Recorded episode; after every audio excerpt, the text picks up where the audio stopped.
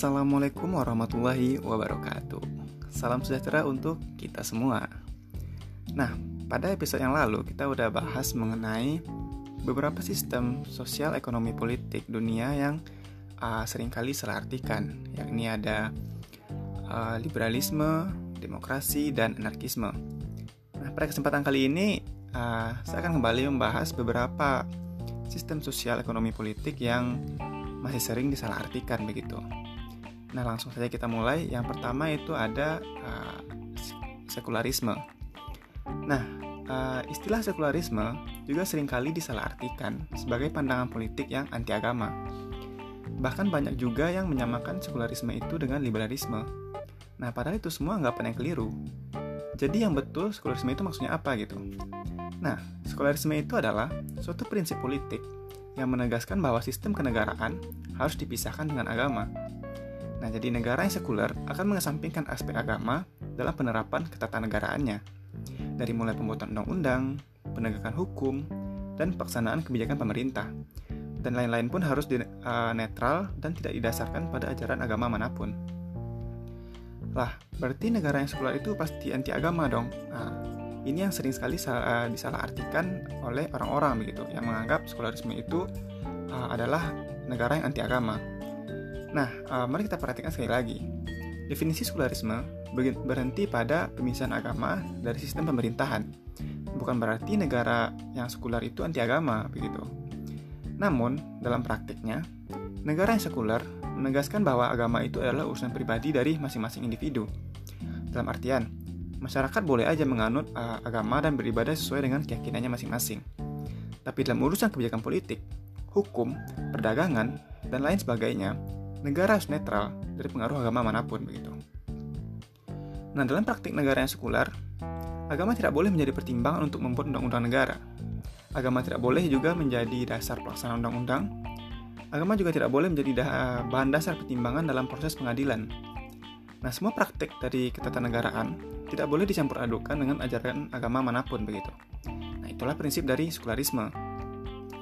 Nah, berbicara tentang sekularisme di Indonesia begitu uh, banyak hal ambigu yang terjadi uh, di Indonesia terkait dengan uh, sekularisme sendiri. Nah, maksudnya ambigu itu seperti apa begitu? Kita ambil contoh aja begini. Di Indonesia, uh, dalam prakteknya ya, hampir semua aspek kenegaraan di Indonesia netral dari pengaruh agama mana pun. Namun masih ada beberapa hukum di Indonesia yang dinilai ambigu begitu.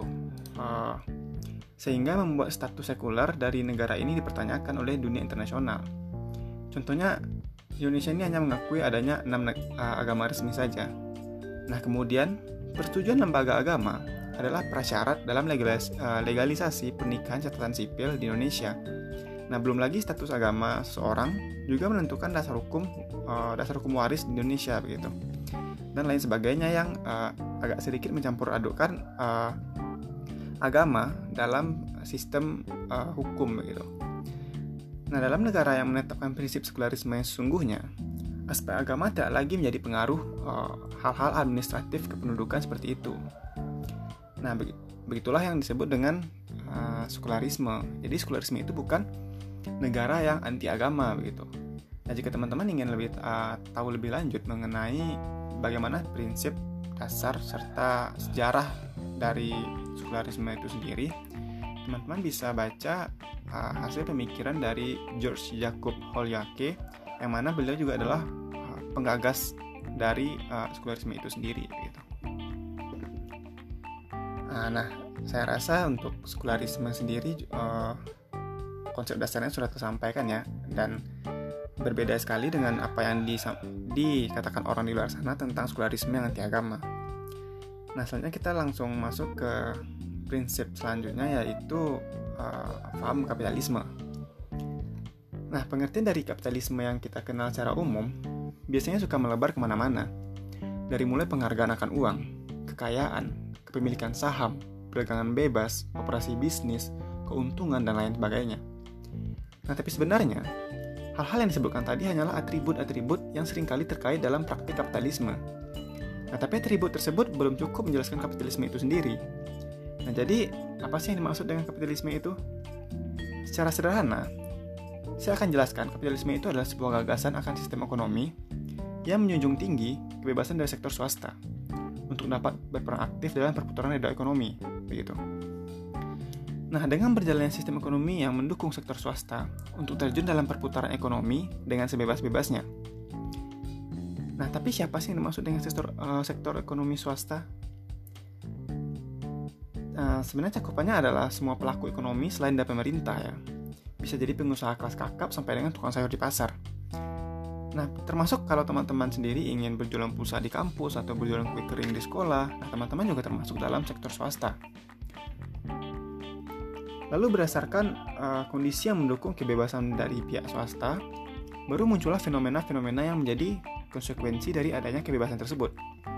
Seperti contohnya, contohnya ada perusahaan yang mampu memonopoli pasar, adanya kegiatan jual beli saham sebagai bentuk kepemilikan perusahaan, terus adanya perdagangan bebas yang bentuk persaingan bisnis antar perusahaan, dan juga uh, sebagainya begitu. Nah, menurut paham kapitalisme ya, masyarakat yang ideal dapat terbentuk dari adanya kebebasan dalam berbisnis dan dalam persaingan usaha. Dengan adanya persaingan usaha, kualitas dari produk dan jasa yang ditawarkan kepada pasar atau konsumen menjadi lebih baik Nah, dengan adanya sistem perdagangan bebas, setiap orang punya hak yang sama mendapatkan keuntungan sesuai dengan kapabilitas masing-masing gitu. Nah, jika para pengusaha diberi kebebasan dalam berbisnis, bebas dalam mendapatkan keuntungan, serta bebas bersaing, maka perputaran roda ekonomi juga akan semakin cepat. Hal itu akan membuat lapangan kerja menjadi luas begitu. Angka pengangguran ditekan, kesempatan untuk berkarya tidak dibatasi, serta banyak industri baru yang lahir dari kreativitas. Nah, itulah kurang lebih argumen-argumen dari kaum, uh, kaum kapitalis. Nah, bagi teman-teman yang ingin uh, lebih jauh mengetahui dan mengenal prinsip-prinsip dasar ekonomi dari sudut pandang kapitalisme, saya rekomendasikan teman-teman untuk membaca karya dari pemikiran Alfred Marshall, Paul Samuelson, dan John Hicks. Nah, mereka adalah uh, tokoh-tokoh yang akan menjelaskan pada teman-teman uh, prinsip dasar ekonomi dari sudut pandang kapitalisme. Nah, itu uh, tentang kapitalisme ya yang sudah saya jelaskan tadi itu kurang lebih seperti itu. Nah uh, mungkin kita langsung lanjut aja uh, ke paham selanjutnya yaitu sosialisme. Nah ini agak menarik sedikit. Nah jika teman-teman telusuri arti da uh, dari konsep sosialisme, teman-teman akan dihadapkan dari uh, apa ya akan dihadapkan pada berbagai macam tokoh-tokoh dengan versi pandangan mereka masing-masing tentang sosialisme. Nah, seperti Henry de Saint-Simon, Karl Marx, Friedrich Engels, Robert Owen, dan lain sebagainya. Tapi saya akan coba bantu teman-teman untuk merangkum ide pokok gagasan utama dari sosialisme itu sendiri. Gagasan sosialisme pada prinsipnya adalah bentuk perlawanan terhadap konsep kepemilikan privat atas alat-alat produksi, serta memperjuangkan konsep kepemilikan kolektif dan kontrol demokratis atas alat-alat produksi oleh kaum pekerja. Nah, berdasarkan prinsip tersebut, sosialisme terbagi-bagi menjadi banyak cabang, Salah satu yang paling awal direpresentasikan uh, adalah sosialisme versi Karl Marx dan Friedrich Engels. Nah, sosiali sosialisme versi Marx adalah sebuah fase ekonomi yang terjadi ya, yang ini menurut Marx ya, setelah runtuhnya fase kapitalisme dan juga merupakan fase perantara sebelum memasuki fase komunisme. Dan masih menurut Marx, sistem kapitalisme cepat atau lambat akan menghancurkan dirinya sendiri karena sistem tersebut membagi jurang kelas sosial semakin jauh dan secara timpang. Hanya menyalurkan kesejahteraan bagi kaum pemilik modal saja begitu. Nah, dengan semakin lebarnya kesenjangan sosial ini, Marx meramalkan bahwa satu saat kaum pekerja akan bersatu dan mengambil alih alat-alat produksi dari para pemilik modal untuk menciptakan sistem ekonomi politik yang baru bernama uh, sosialisme. Nah, pada fase sosialisme, para pekerja akan mengambil alih kepemilikan alat-alat produksi yang kemudian akan digunakan oleh pemerintah, yang mana sebagai eh, representasi dari kaum pekerja untuk memenuhi kebutuhan sosial secara merata. Nah, pada prakteknya, gagasan sosialisme Marxis inilah yang menginspirasi pembentukan negara-negara yang kita kenal sebagai negara komunis, seperti Uni Soviet, Republik Rakyat Cina, Kuba, Vietnam, dan lain sebagainya. Nah, uh, satu hal yang perlu teman-teman garis bawahi adalah negara-negara yang kita kenal sebagai negara komunis seperti yang disebutkan tadi, secara definitif sebetulnya bukanlah negara komunis. melainkan adalah negara penganut sosialisme ala Marx yang bertujuan kelak mencapai fase komunisme gitu. Nah, satu hal utama yang menjadi corak golongan sosialis Marxis adalah pemerintah mengambil alih segala bentuk perputaran ekonomi. Dengan kata lain, tidak ada sektor swasta, tidak ada pasar, tidak ada perdagangan, dan tidak ada pengusaha. Segala bentuk pemenuhan kebutuhan masyarakat merupakan tanggung jawab tunggal dari pemerintahan yang terpusat. Nah, uh, ini mungkin agak sedikit cabang ya dari sosialisme, yaitu ada sosial demokrat begitu. Nah, satu hal yang penting yang perlu diketahui bahwa belakangan ini istilah sosialis sering kali disalahartikan dalam penggunaannya. Dewasa ini sering kali jika seseorang mengatakan negara sosialis atau biasanya mengacu pada negara-negara di Eropa, itu secara definitif sebetulnya berlainan dengan gagasan awal sosialisme dari yang saya bahas tadi. Namun lebih tepat disebut dengan istilah sosial demokrat atau sosial demokrasi. Nah, apa bedanya sosial demokrat dengan sosialisme Marxis? Jika sosialisme dalam pengertian Marx bertumpu pada perlawanan akan konsep kepemilikan privat, maka pada konsep sosial demokrat justru tidak uh, mempersalahkan kepemilikan privat dan keterlibatan pihak swasta dalam menggerakkan roda ekonomi. Tapi dalam penerapan kebijakan ekonominya, negara penganut kebijakan sosial demokrat sangat menekankan pada proses pendayagunaan pajak oleh pemerintah.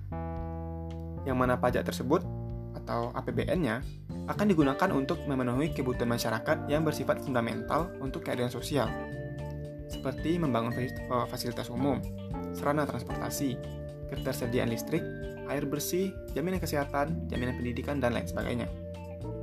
Nah, dalam prakteknya, sulit ditentukan uh, mana saja yang menganut paham sosial demokrat. Karena menurut saya, satu-satunya indikator dari sistem politik ekonomi ini adalah sejauh mana pemerintah uh, mendistribusikan dana APBN terhadap pemenuhan sosialnya begitu atau social welfare-nya. Nah, jadi saya tekankan sekali lagi, terminologi negara sosialis dewasa ini sering mengacu pada definisi dari konsep sosial demokrat. Tapi pada dasarnya, konsep sosial demokrati surang, uh, kurang ya, kurang tepat jika dikategorikan sebagai turunan dari sosialisme. Karena gagasan fundamental dari sosialisme itu sendiri tidak dicakupi dari apa yang ditawarkan oleh konsep sosial demokrat begitu. Nah, itu adalah uh, sedikit pembahasan singkat mengenai sosialisme. Nah mungkin untuk episode kali ini uh, dibatasi saya batasi dulu untuk tiga paham ini ya. Uh, yang pertama tadi ada um, sekularisme, lalu yang kedua tadi ada kapitalisme dan yang terakhir tadi ada sosialisme. Nah untuk uh, episode selanjutnya mungkin kita akan bahas mengenai paham komunisme fasisme serta eh, konservatisme yang mana masih sering juga di uh, salah artikan di luar sana begitu. Nah, cukup sekian dulu untuk episode kali ini. Saya harap teman-teman dapat mengambil sedikit pelajaran dari uh, apa yang saya sampaikan. Oleh karena itu saya pamit undur diri. Salam politik dan sampai jumpa.